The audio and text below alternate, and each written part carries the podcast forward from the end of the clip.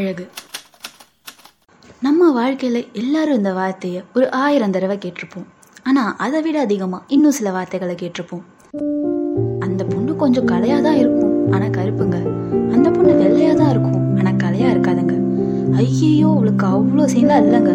பார்க்க சுமாராக இருப்பா. அச்சோ செம்ம குண்டுங்க. அவங்களா? ஐயோ அவங்க ரொம்ப ஒல்லிங்க. அந்த பொண்ணு கொஞ்சம் ஓவர் ஹைட்டுங்க. அந்த பொண்ணு ரொம்ப குட்டிங்க. ஏது தாங்க எல்லாத்தையும் சாட்டிஸ்ஃபை பண்ணும்.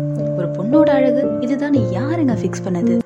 எல்லாருக்கும் அதே ரெண்டு கண்ணு ரெண்டு காது ஒரு வாய் ஒரு மூக்கு. இதில் அழகு கலைன்ற வார்த்தைலாம் எதுக்குடா வருதுன்னு பிறந்ததுலேருந்து தேடிட்டு இருக்கேன் ஆனால் இன்னும் எனக்கு பதில் கிடைக்கல. அப்போ தான் இந்த நாலு பேர் நாலு விதமாக பேசுவாங்கன்னு சொல்லுவாங்கல்ல அந்த நாலு பேர் நம்ம வருவாங்க. குறைகளை மட்டும் பார்க்குற உலகங்க அது. அப்படி தான் இருக்கும் அப்படின்னு சொல்லுவாங்க. நம்மளும் நல்லா மண்டையாட்டிக்கிட்டு அதான் உண்மை நினச்சிட்டு அப்படியே அக்செப்ட் பண்ணிக்குவோம். ஆனால் அவங்க அந்த இடத்துல இதை ஒரு குறையாக மாற்றிட்டாங்கன்னு புரிஞ்சுக்காம நம்மளும் வாழ்க்கை ஃபுல்லாக ச்சே நம்ம மூக்கு ஏன் இப்படி இருக்குது நம்ம கண் இன்னும் கொஞ்சம் ஷார்ப்பாக இருந்திருக்கலாமோன்னு நமக்கு நம்மளே ஒரு ஸ்டாண்டர்ட் க்ரியேட் பண்ணிடுறோம். அப்புறம் அந்த ஸ்டாண்டர்டுக்கு நம்ம ஈக்குவலாக இல்லை. ஸோ நம்ம அழகாக இல்லைன்னு நினச்சி மேரேஞ்சு ஒளிஞ்சு நம்ம வாழ்க்கையே வாழ்ந்து முடிச்சிடுறோம். எல்லாம் போதும். கொஞ்சம் அந்த ஸ்டாண்டர்ட்லாம் உடச்சிட்டு வெளியே வருவோமா? நான் எப்படி இருக்கேன்றதை நான் தான் டிசைட் பண்ணணும். இதை எல்லாரும் ஞாபகம் வச்சுக்கோங்க.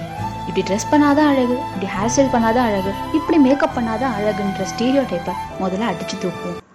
லைஃப்பில் செல்ஃப் லவ் ரொம்ப முக்கியங்க. இந்த லைஃப்பில் என்ன நடந்தாலும் கடைசி வர உங்கள் கூட இருந்து அதை சரி பண்ண போகிறது நீங்கள் மட்டும்தான். ஸோ முதல்ல உங்களை நீங்களே காதலிக்க கற்றுக்கோங்க இப்போ நீங்கள் அழகாக இருக்கீங்களா இல்லையான்னு டவுட்டாக இருக்கா? இந்த கேள்விக்கும் நானே பதில் சொல்கிறேன் பா நீங்கள் செம்ம அழகாக இருக்கீங்க. கண்ணாடியில் டெய்லி உங்கள் மூஞ்சியை பார்க்கும்போது உங்களுக்கே மயக்கம் வரல? இதாங்க அழகில் மயங்கிறது. அந்த கண்ணும் மூக்கும் சிரிப்பும் பா அதுக்கு உலகத்தையும் எழுதி வைக்கலாங்க. இப்போ டவுட் கிளியர் ஆயிடுச்சா?